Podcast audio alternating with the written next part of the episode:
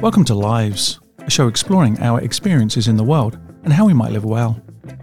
I'm Stuart Chittenden, and my guest today is Anne Hindery, the C E O of the Nonprofit Association of the Midlands. Hindery talks about growing up in the seventies and wanting to change the world, an aspiration she has since pursued by driving an effective, vibrant, nonprofit sector across the Midwest, to the betterment of all of our communities. Everyone benefits from a nonprofit every single day, whether they realize it or not. We really are the third stool of the economy. I think for a lot of people, they think nonprofits take care of other people. I really see it, it's nonprofits, it's how we take care of each other.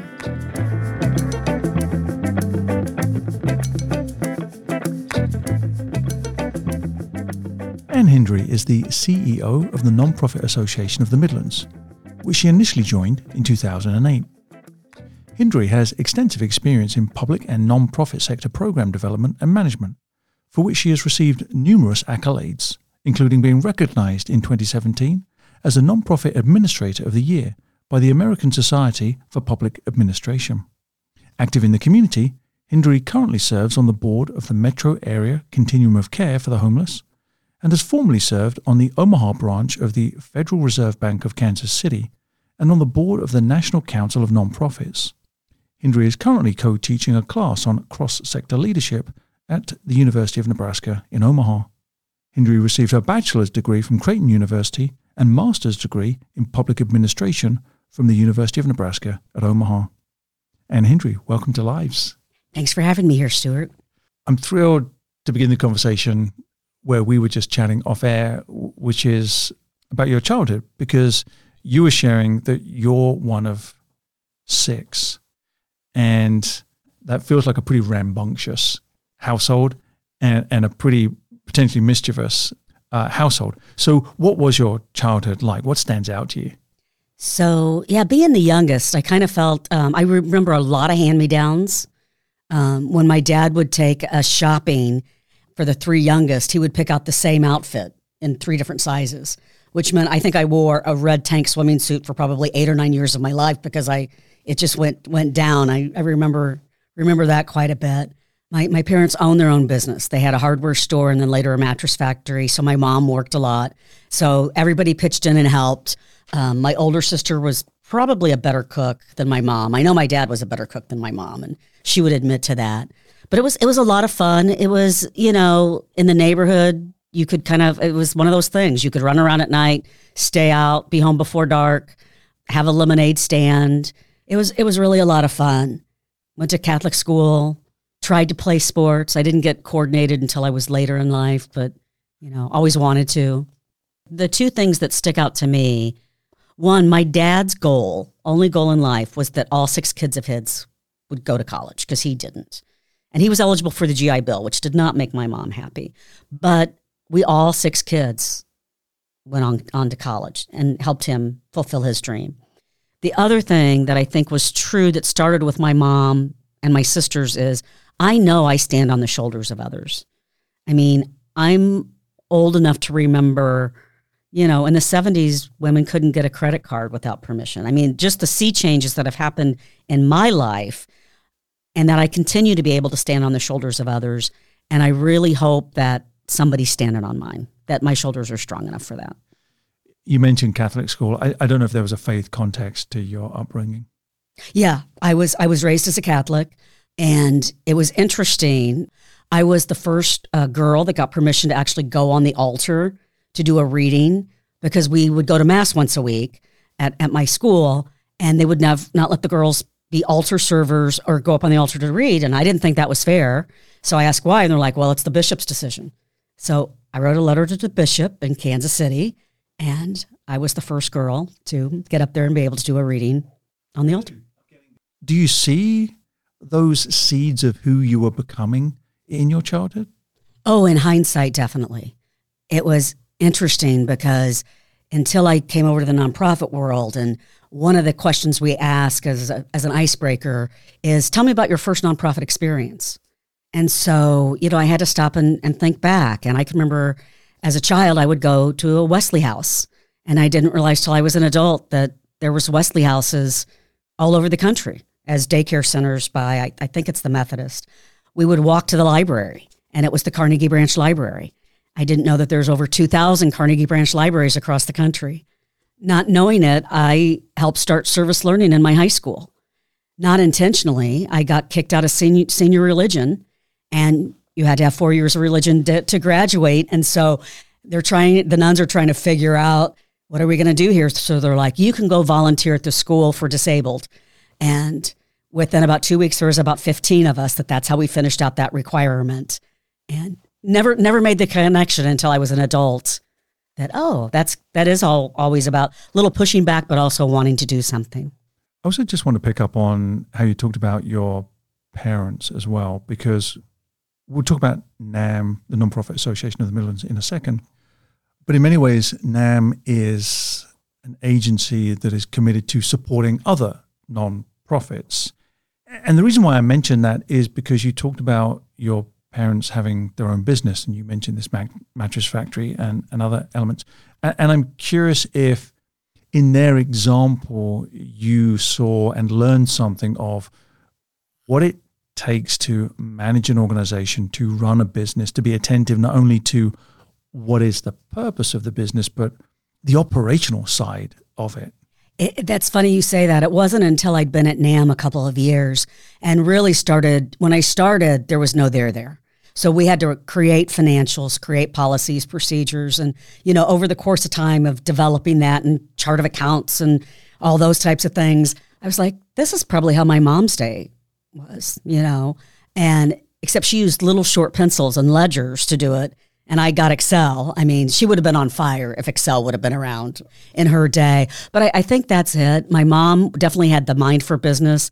And my dad um, never met a stranger, would talk to people in elevators, usually about his kids. But, you know, just very outgoing guy.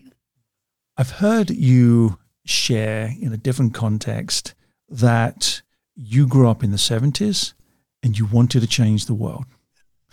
Do you, I don't know if you remember saying that. I, or oh, I do. That, okay. I do. Um, I've always been interested in changing the world in government and politics. I worked on my first political camp, political campaign in seventh grade for a classmate whose father was running for Congress. Didn't win, but the bug bit me. So I was always involved in, in different activities. And so um, continued to do that. Always knew that I wanted to work in government.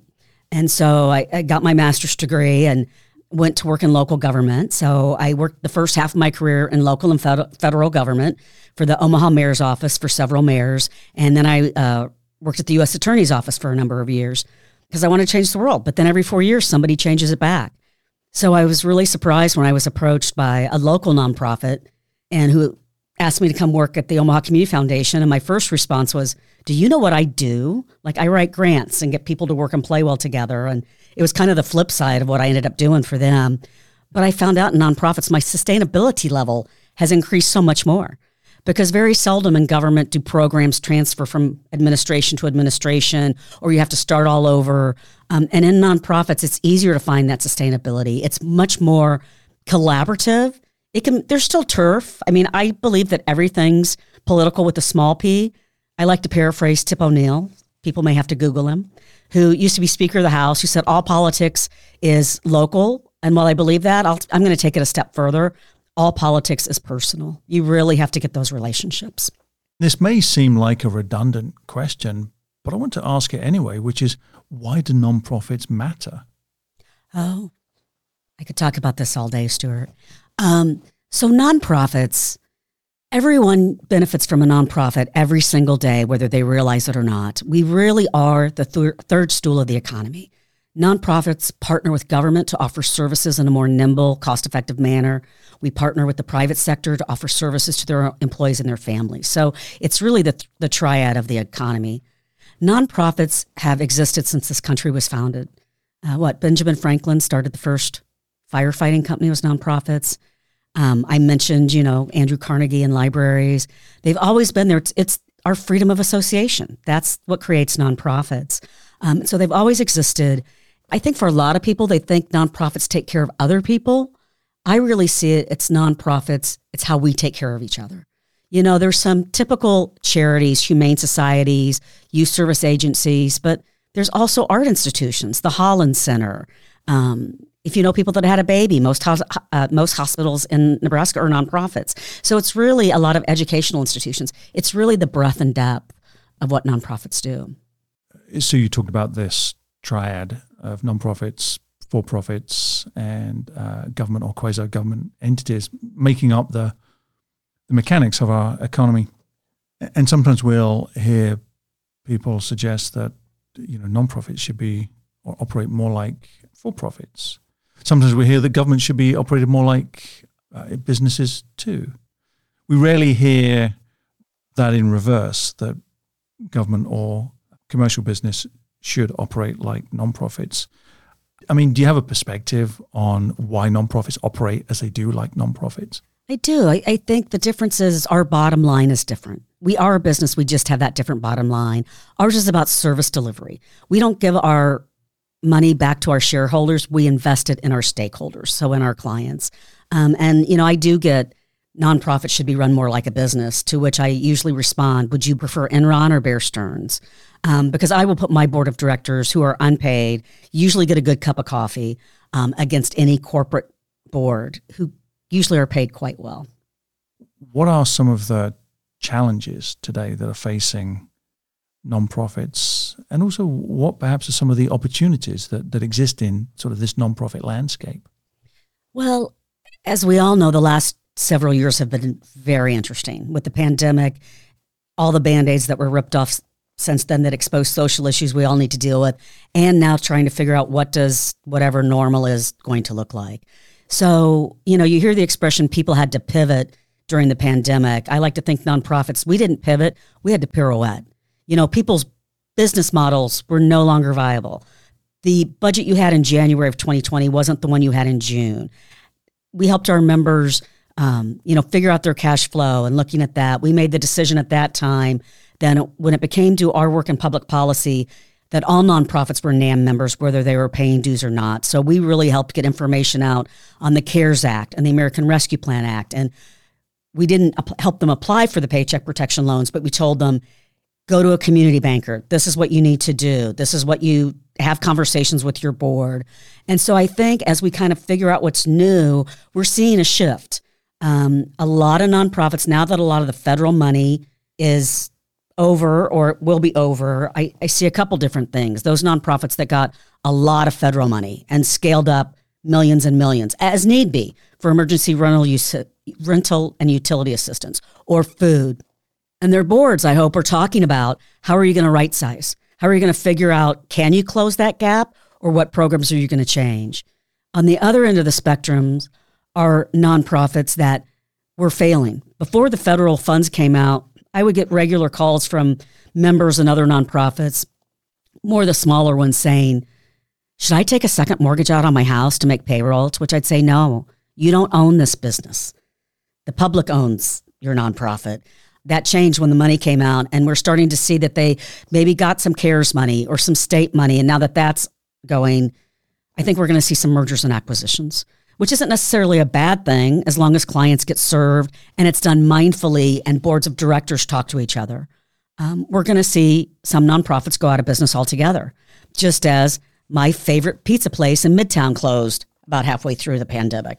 I have recovered and I found another favorite p- pizza place. So I think we're seeing that funding is going to be different. Um, we're very fortunate in Omaha. I like to say Omaha's a town with big hearts and deep pockets.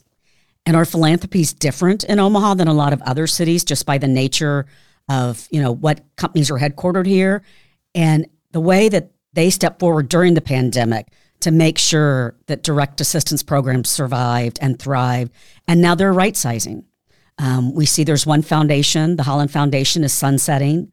We used to get money from them. We're not, which I respect. They made that decision when they were founded. After ten years after Dick's passing, they were going to sunset. I'm curious to see what other changes may be happening. We're also seeing the transfer of wealth that we've been talking about for decades actually happening. So what will it look like in Omaha when large individual donors retire and maybe move to another state? or their children that maybe yours or my age move to a different state. Well, all that investment that had been coming to Omaha or Nebraska end up in Minnesota or Arizona. Um, and so I think that will be interesting to watch. At the same time, it's a mixed recovery. You know, we're still seeing an increased need for food. The demand at the food bank is higher today than it was in September of twenty twenty, which that's hard for me to get my head around.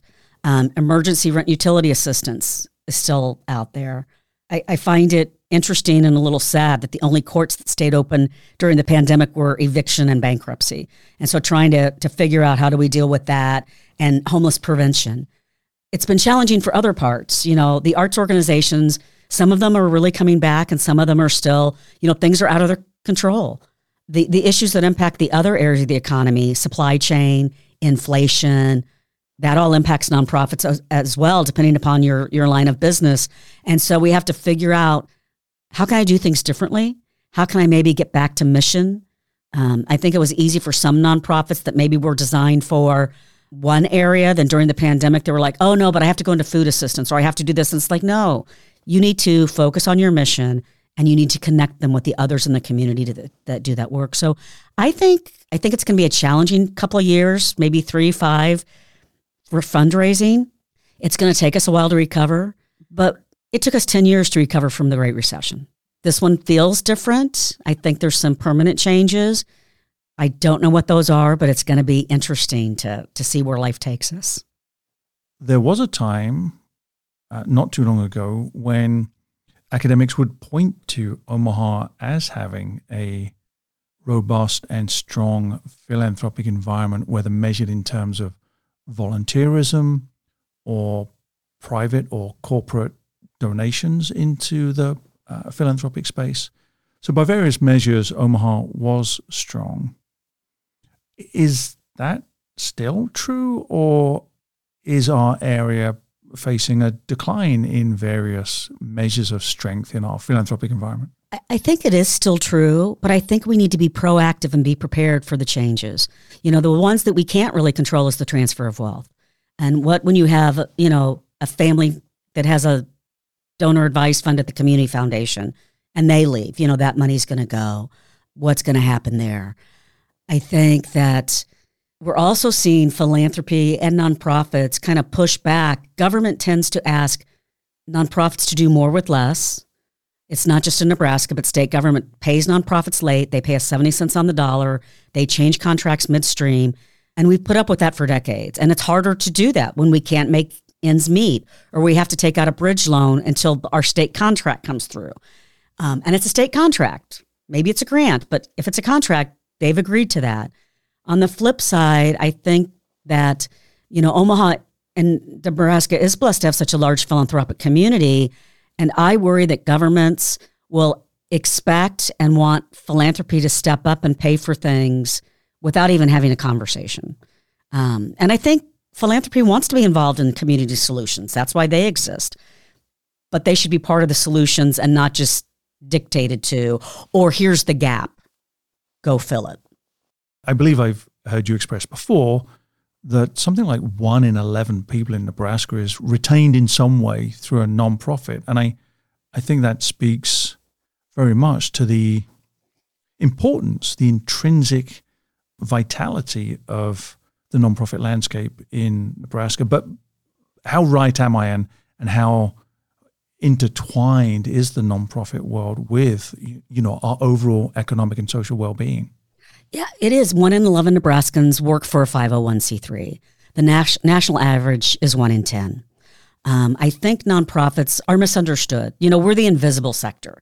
You know, people use us every single day and they don't realize it's arts, it's education, it's health, it's humane, it's community, gr- humane society, it's community groups. It's the breadth and depth is just enormous. I think it's that. Um, Before the pandemic, we were usually in the top five states for volunteerism. That's changed across the board since the pandemic. Uh, some organizations are getting their volunteers back. Some aren't, especially those organizations that maybe had elderly volunteers that, you know, aren't comfortable or their lives have moved on and, you know, they're ready to do something else um, and retire perhaps. So that will be interesting to watch to see how that changes. But, you know, we have the data. Most nonprofits in Nebraska are small, budgets under two hundred fifty thousand dollars, three hundred thousand dollars. A lot of them are volunteers, but a lot of them do have employees. They are all over the state. It's the community fabric. I mean, we, we're what makes life worth living, I think. You know, whether you volunteer for a nonprofit or not. Fontenelle Forest, where you can go for beautiful walks. The beautiful Jean Leahy Mall is, you know, organized part city, nonprofit cross-sector collaboration there. There's so many aspects about nonprofits. There's approximately, I would say, thirty-five hundred to four thousand what we think of as traditional nonprofits that have registered with the I R S for that five oh one c three tax status. And let me just iterate, nonprofit is really just a tax status. But there's probably closer to ten thousand um, organizations that have incorporated with the Secretary of State. And Nebraska nonprofits incorporate with the Secretary of State, and then we're uh, governed, so to speak, regulated by the Attorney General's office. What are some misperceptions that people have, other than the ones you've already spoken about, about nonprofits? And just to seed this conversation, one that springs to mind is the idea that nonprofits don't pay taxes. That is a great urban myth. Um, while it's true that nonprofits don't pay corporate income tax, the rest varies from state to state. And I think in Nebraska, nonprofits are regulated very little, but taxed very much to other counterparts. So um, with very few exceptions in Nebraska, we pay sales tax. I pay payroll tax. I'm pretty sure my landlord has the property tax figured into my rent. Um, we just don't pay that corporate income tax. And so there's that myth. Another myth is what we call the overhead myth, that nonprofits should have a very low overhead, maybe ten percent, and the rest should all go to direct services. To one, I don't think anybody asks Union Pacific, what's your overhead? Or do they even track it? But more importantly, there's no data to show that low overhead means improved service. I can remember years ago, I was doing a site visit at a local youth service nonprofit. And one of the donors said, I really want to invest in here, but I don't want to pay for any of the overhead. And my boss very eloquently looked at him and said, that would be great, but you don't want to pay for anybody to feed the baby, change the baby's diaper, or put the baby to bed. That's overhead. It varies for different nonprofit, whether you're direct service or not, but it's the operational cost of doing business. We have to figure out how to pay for lights, rent, utility, our staff. I mean, insurance, those types of things. There's this myth that nonprofits shouldn't be paid, that we're all, there's a myth that we're all volunteers, which is so not true. Um, I remember I was at a national conference years ago, and we had some folks, it was in, in D C, and there were some folks um, talking about the early days of the Affordable Care Act. And, and it's whether, no matter how you feel about that, in the first drafts of the bills, nonprofits were not included. And when asked why, the congressional staffer said, well, they're all volunteers. And when, whenever we go to our national conference, we always take that opportunity to go and visit the Nebraska congressional delegations. And I remember one of my first visits to a senator's office years ago, nobody still in office, was, well, well, if I got outside of Omaha or Lincoln, why would I need a nonprofit? So I'm thinking to myself, this is a great teachable moment. Um, because you still have four H clubs. You still have those community gardens. You still have after-school programs, Girl Scouts, Boy Scouts, probably an adult daycare or assisted living for your parents. Most of those are nonprofits in our communities. So those are some of the overhead myths. Um, one of the things we really advocate for is that nonprofits should be paid a fair wage. During the beginning stages of the pandemic, we told our members, if you can afford to keep people on the payroll, please do so. For many of them, it got to the point that they couldn't, and by then some of the federal programs kicked in, which was helpful. If you can let your employees work from home for a while, do so. It works for some organizations, some it doesn't. Make those decisions. We do an annual salary and benefit report that we share, well, we sell and talk about, so people can know not only what's the average fair salary, but also what's my competition for health insurance, retirement, other benefits, vacation time, sick leave, those types of things. Because we've also seen a move, even fast-tracked more so since the pandemic, people are looking for what are some benefits that maybe make my employees want to stay or that I can attract. Um, we recently did a state survey with our staff, and we're exploring different options. Um, we're seeing some really innovative things out there that other nonprofits are implementing.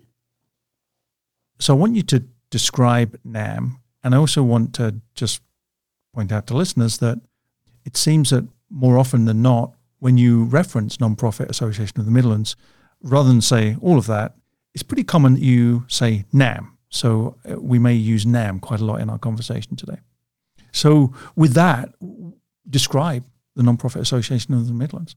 So we are a membership organization, and we serve nonprofits of all sizes and missions across all of Nebraska and Southwest Iowa.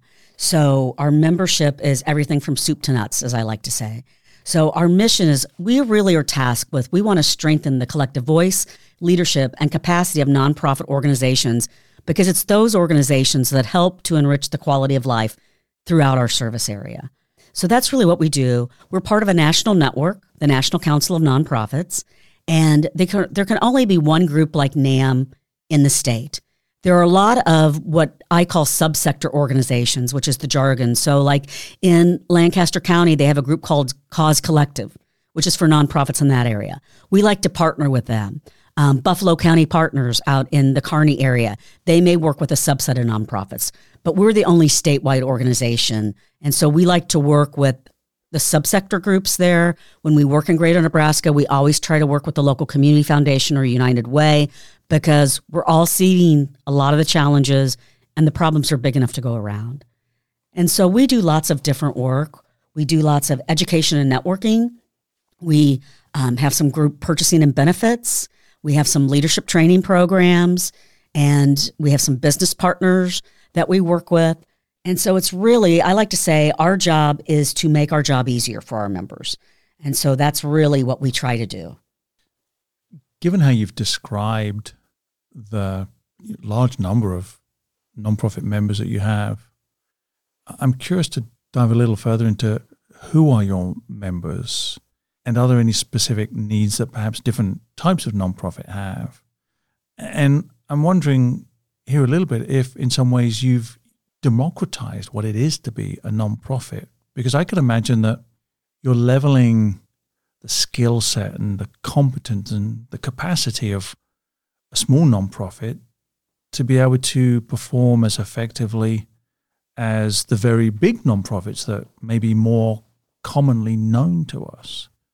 You know, I think definitely um, we try to do things that, like our employee benefits, you know, we have a retirement plan that's a pooled multiple employer plan that we created a dozen years ago when federal legislation was changing to make four oh three B's more like four oh one K's. Um, we work with a local ERISA attorney, Q Tech Rock. We have a plan sponsor, work with Benefit Plans Incorporated and Nationwide, and we give the plan documents to our members. They get to decide if they can match or not yet match. We do an annual audit, and it averages around one hundred dollars per year per employee. I mean, I say all the time, if we're going to attract smart people to the nonprofit sector, we better pay them enough to pay off their student loans, give them benefits and flexibility. And that's just one way that we're able to do that, that they wouldn't be able to afford that. Um, we did something similar a few years ago with an employee assistance plan that we've negotiated a flat rate for our members and then a low per person cost. And, you know, we have lots of folks in there. Um, we do tons of training. So we do board training.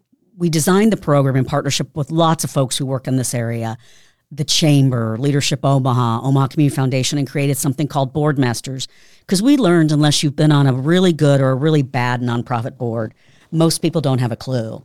And I think that's especially true in finance, because most people don't have to worry about restricted and unrestricted funds, or what, what are these things called, grants and donations.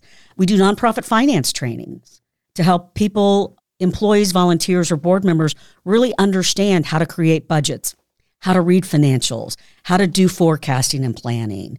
Um, we do something similar in training with human resources. Human resources has always been a challenge. You know, it's always culture or compliance. And then you throw COVID, and it is such a challenge. And so that's something that I think we're continuing to work at. We do, we have leadership programs. We have something called the Nonprofit Executive Institute. So think Leadership Omaha for nonprofits. We're just going to choose Class seventeen next week, I think, that'll start in January. And we started something called Rising Leader Institutes for those younger nonprofit professionals that have maybe worked in the sector a handful of years and say, yeah, I want to stay in this field. I want to make a difference every day. I mean, that's what I think people that work in our field, whether you're direct service or not, you feel like you get to make a difference every single day. Our signature program is something called Guidelines and Principles, and it is a free online assessment tool um, for any five oh one c three, whether they're a member or not, and it covers twelve areas of running your nonprofit business. So things like human resources, financial management, board governance, fundraising, information technology, and it's an online assessment tool, and you fill it out, and then it sends you a report in each of those twelve areas with things broken down by legal compliance, which you want to fix fast, what's recommended, what's strongly recommended. I really see that as a roadmap. You know, I'm here, I know I want to grow, what laws are going to apply to me when I have twenty employees that don't apply to me when I have fifteen? Um, how many board members must I have by state law? Those types of things. It's interesting. Guidelines and Principles actually came about as a result of Sarbanes-Oxley from the Great Recession. And that was when our friend across the river, Senator Grassley, was chair of Senate Finance, and he sees nonprofits as all the same. So our nine-member organization would be viewed as the thousands of organizations that work at C H I. And so the National Council and others quickly realized we need to figure out a way for nonprofits to be transparent and govern and be accountable ourselves, or government would do us for would do it for us. And so that's why we became the seventeenth state to implement the Guidelines and Principles. Uh, we're unique in that we created a companion Wikipedia. So as people are filling it out, they can go to the Department of Revenue and research, hey, I'm having a fundraiser. What rules do I need to apply? Do I have to pay taxes on these things? The answer is probably yes. Um, we actually did that because we were, we're a small staff, and we figured we can refer people there as opposed to our phone ringing quite a bit. We created, right before the pandemic, an executive transition toolkit that we sell very cheaply to our members.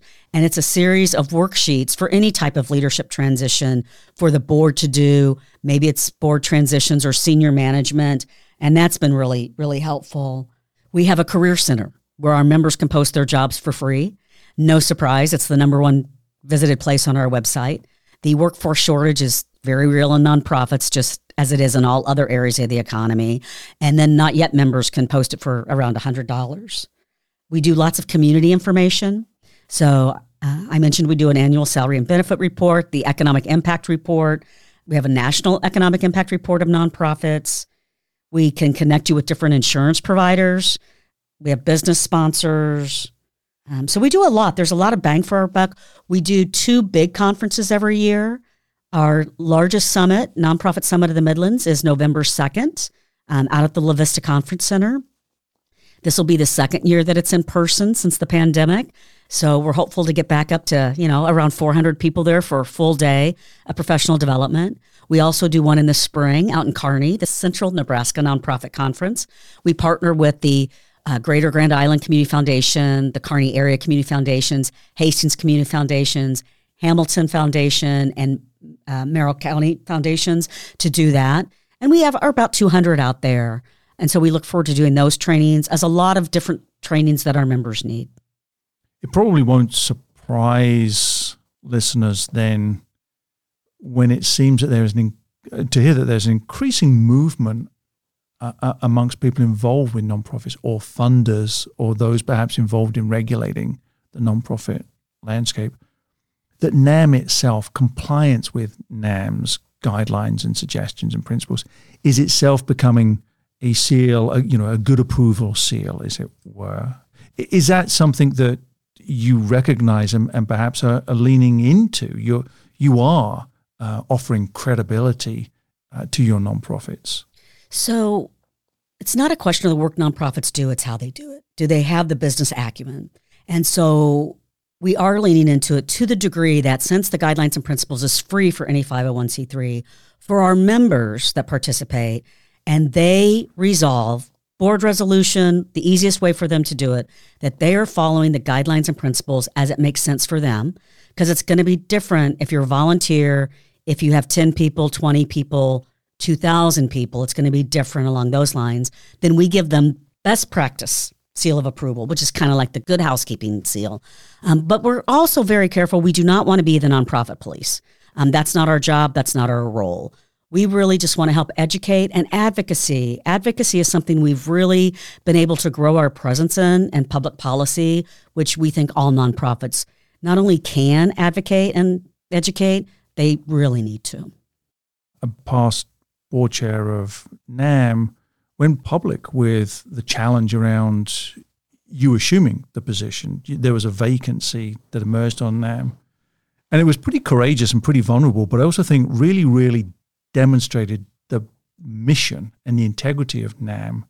If it's going to guide other nonprofits, then you really had to step out and explain that we too are transparent and live by these principles. So this is a hard conversation, but, but would you explain how it was that the vacancy arose that you filled?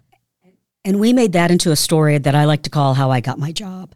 So I was on the NAM board. I think I'd been to one meeting. I joke I was on the board for ten minutes and hadn't even had board orientation. And I got a call. I, I remember it really well.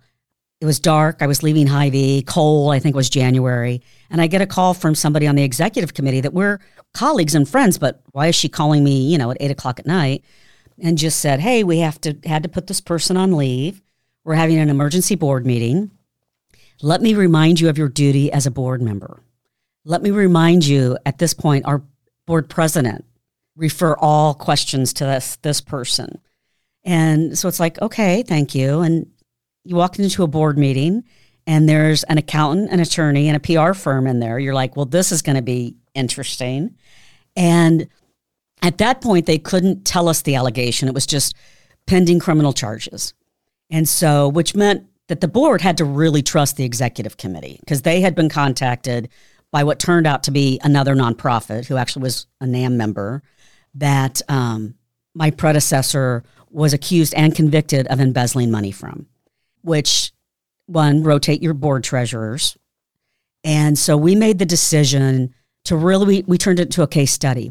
So it's not so much about the situation, it's how should the board respond. Anytime you should have a crisis communication plan, whether somebody steals from your organization, whether there's some type of incident, always be ready to respond. Always be willing to press charges. I mean, I've seen around like some nonprofits, someone will steal five, ten, fifteen thousand dollars seems to be this weird magic number, and they don't press charges. And I'm thinking to myself, what if they go on and do that to the next business or nonprofit? Where's the liability? One, it's not enough to ruin your life over. As I've referenced, I have way too much guilt after sixteen years of Catholic education. But it's also the right thing to do. And what we found after we turned that into a case study, I was invited to go out to different places across greater Nebraska where they'd had these incidences. And so I think it's, one, it's easier to point the finger at yourself and tell the story of this is what action the board should take, and here are some steps you can take to ensure this doesn't happen again. Unfortunately, fraud is as normal in nonprofits as it is in all other areas. It's all about the culture that you create, I think is really important, the internal controls that you have, you know, how that's perceived, and just really helping people understand this is how you can do it and do it well. And and teach your board and teach your staff and volunteers. Um, I remember something similar happened at a, an organization in Grand Island a few years after that. And uh, they were looking for a new person to take that. And a colleague of mine had applied for the job. And a board member called and did a reference check. And I made a point of saying, you know, gave the reference and then said, I want to thank you for pressing charges and being so public when you had this embezzlement issue in your organization, because it's not easy. I think it's harder in smaller communities than large because it's so public, but I think it's really what needs to happen. And it also sets the tone that this will not be tolerated. I've heard you say before that we need to get comfortable having uncomfortable conversations. So clearly you're demonstrating that now, but would you expand on that? What do you mean by getting uncomfortable with these uncomfortable conversations? Well, I think it goes back to we need to have uncomfortable conversations with our boards. We encourage our members to do scenario planning, whether it's what happened if we didn't get a grant, what changes are we going to have to make, what happens if we know that in six months we may not be able to meet payroll, what happens if we're waiting on a payment from state government and it's delayed? What are our options there? We've been doing scenario planning in our organization on refining our public policy agenda. This last session at the unicameral, there was a lot of, it was it was just a really different session. It's next session's not going to be any easier, I don't think. So let's get really clear. Let's help our board and our members understand what is our public po- policy agenda. How are we going to take positions on issues? How are we going to communicate that? I think those types of things. It's it's funny. It wasn't until the pandemic, before the pandemic, um, I also taught yoga for like fifteen years. And I would always say a lot when I was teaching, sometimes you have to get comfortable being uncomfortable. And I'm thinking camel pose or something. And it wasn't until the pandemic, I'm like, oh, I've been saying this for a long time. I need to practice it in my day job. We're now seeing those uncomfortable conversations as we're all trying to figure out what is our work in diversity, equity, and inclusion. You know, we've been hosting the Racial Equity Institute for two years now. Um, we'll do it again next year. And how can people have those conversations? And then how can we figure out what's next? There's so much we have to unpack there and, and really make it so our community really understands our history. I mean, you can't know where you're going if you don't know where you've been. And so I think that's one thing that we all really need to focus on. Your organization, NAM, is supporting a variety of its members, some of whom maybe have missions that don't necessarily align with each other. But you talked about these tough issues, and I'm curious how you are helping those nonprofits navigate tough conversations, whether they relate, for example, to D E I issues that you've just mentioned, given the state of uh, affirmative action uh, and Supreme Court rulings uh, in, in the recent past here. Also, for example, uh, attacks on the rights of those that identify as L G B T Q and gender non-binary, and a host of other uh, difficulties where uh, you have organizations that you have as members doing some kind of direct service in fields where these kinds of conversations are extremely difficult and being challenged at every turn. So how how do you support them in having those kind of difficult engagements and tough conversations? You know, we do that in a couple of different ways. We have, uh, for members only, we have a C E O and an H R listserv that they communicate regularly. And then we get together once a month on Zoom. And that's something that we think it transferred very well to Zoom because I get to see Faith in the Panhandle every month that I never would before. And so we that's where we have these types of conversations. They're really like, okay, I'm wrestling with this issue, or do you know a really good D E I trainer? Or who can look at my my handbook and policy and procedures, and how do we weave this through the entire handbook? And it's more than just your equal opportunity. Those are some of the ways we're doing it, by also giving them, by having conversations there, then they're equipped to go to their board and say, we should have this conversation, perhaps be part of our strategic plan or board retreat, and we probably should get a trained facilitator to do that, who can kind of balance things. We've had more and more of our members say, how do I create a public policy agenda? So then it's really clear what they've been given permission to go after and do, and where their board doesn't want to go. I mean, being a membership organization with eight hundred members, of course we have members that disagree. Um, our members do not vote on our public policy agenda because with eight hundred members, how, how could you? Um, our policy agenda is really federal issues, a handful of federal issues, and then Nebraska-specific issues. While we do serve Iowa, we just don't have the capacity to, to go that way. And, you know, we think about what belongs to the entire sector, and what are those things that bubble up. So, for example, this last session, um, we've been tracking where are all the American Rescue uh, Relief Plans Fund going. And we're really pleased that the funds, that the governor's veto was overridden for, for the auditor to have funds to really make sure where we're state agencies spending that money correctly, because we don't want to send that money back. That needs to be reallocated. So that'll be interesting to see. We also took positions against two alleged donor privacy bills. They're being brought in by national groups. They're solutions looking for problems that really don't exist in our state. We also signed on to a letter that encouraged senators to vote against the anti-trans legislation.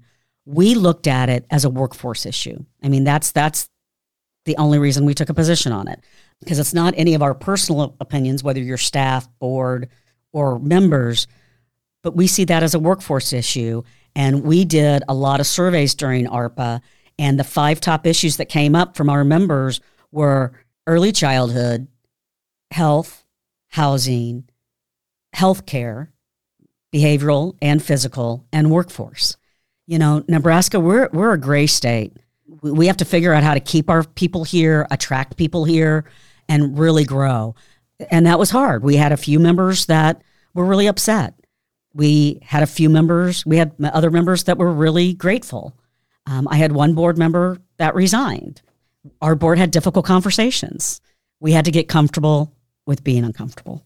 So that's how we're doing it. You shared that you've had an interesting career path in a variety of fields leading up to you taking the position as C E O of, of NAM. What did you learn from those experiences? For example, working on political campaigns, working for different government institutions. What are some things that you took away from those experiences that, that have helped shape who you are and how you handle being the leader of NAM? So it's interesting. I still don't know what I want to be when I grow up, but I am fortunate in that all of my, my path on this career has really helped prepare me for the next level.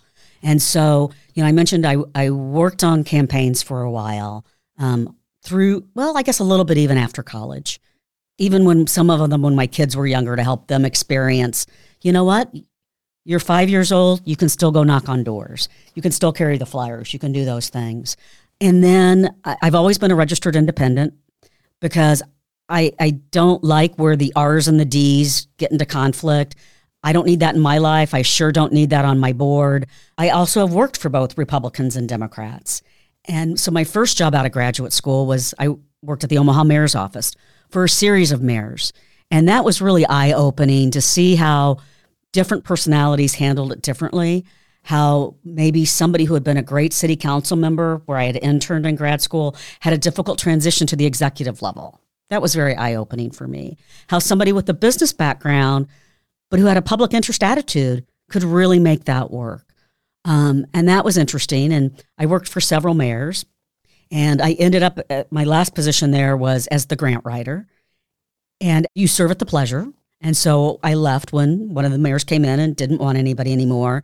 And that was probably one of the best things that happened in my career because I had been working on grants, primarily criminal justice grants for the police department and so on. And we had been working with the U S Attorney's Office.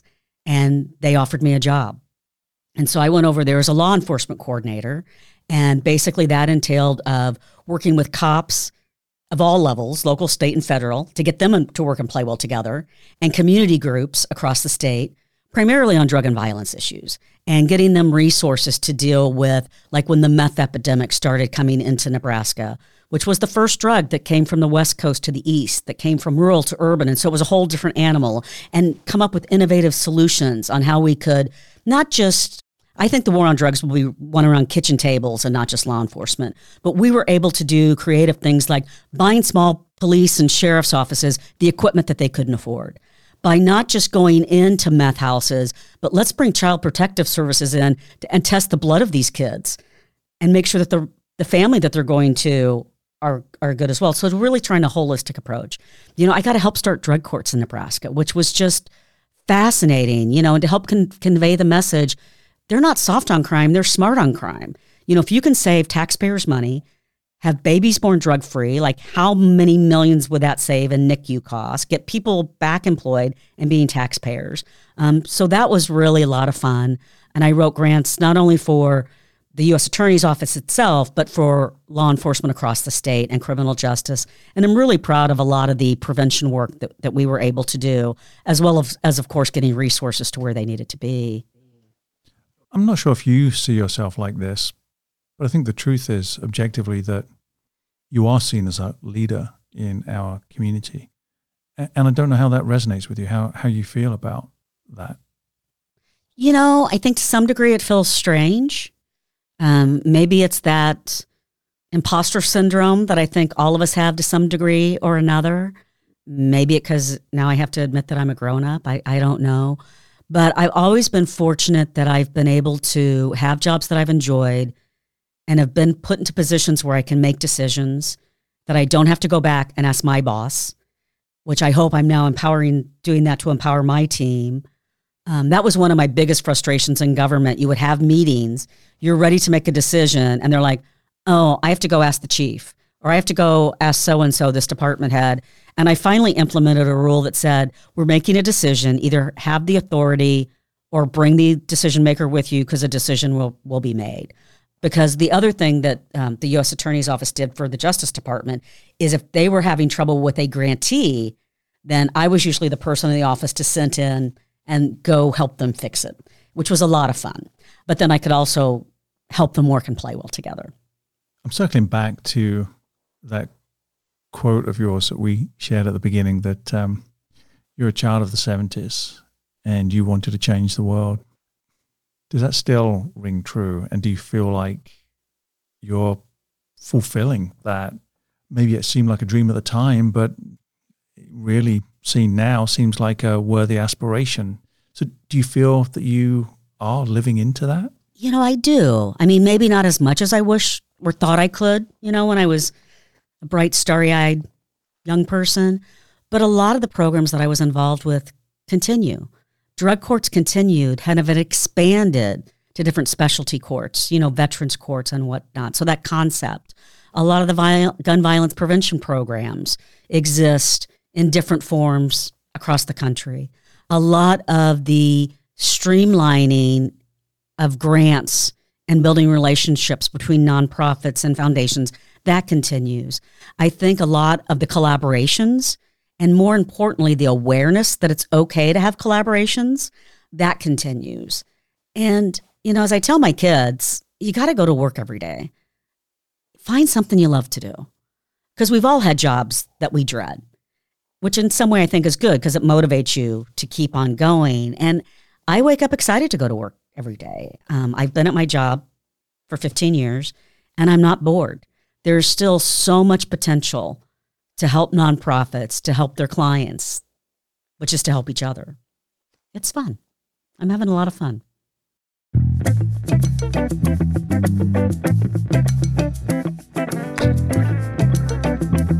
My guest today has been Anne Hindery, C E O of the Nonprofit Association of the Midlands. Anne, thanks so much for sharing your time with us today. Thank you for this opportunity, Stuart. I've really enjoyed our conversation.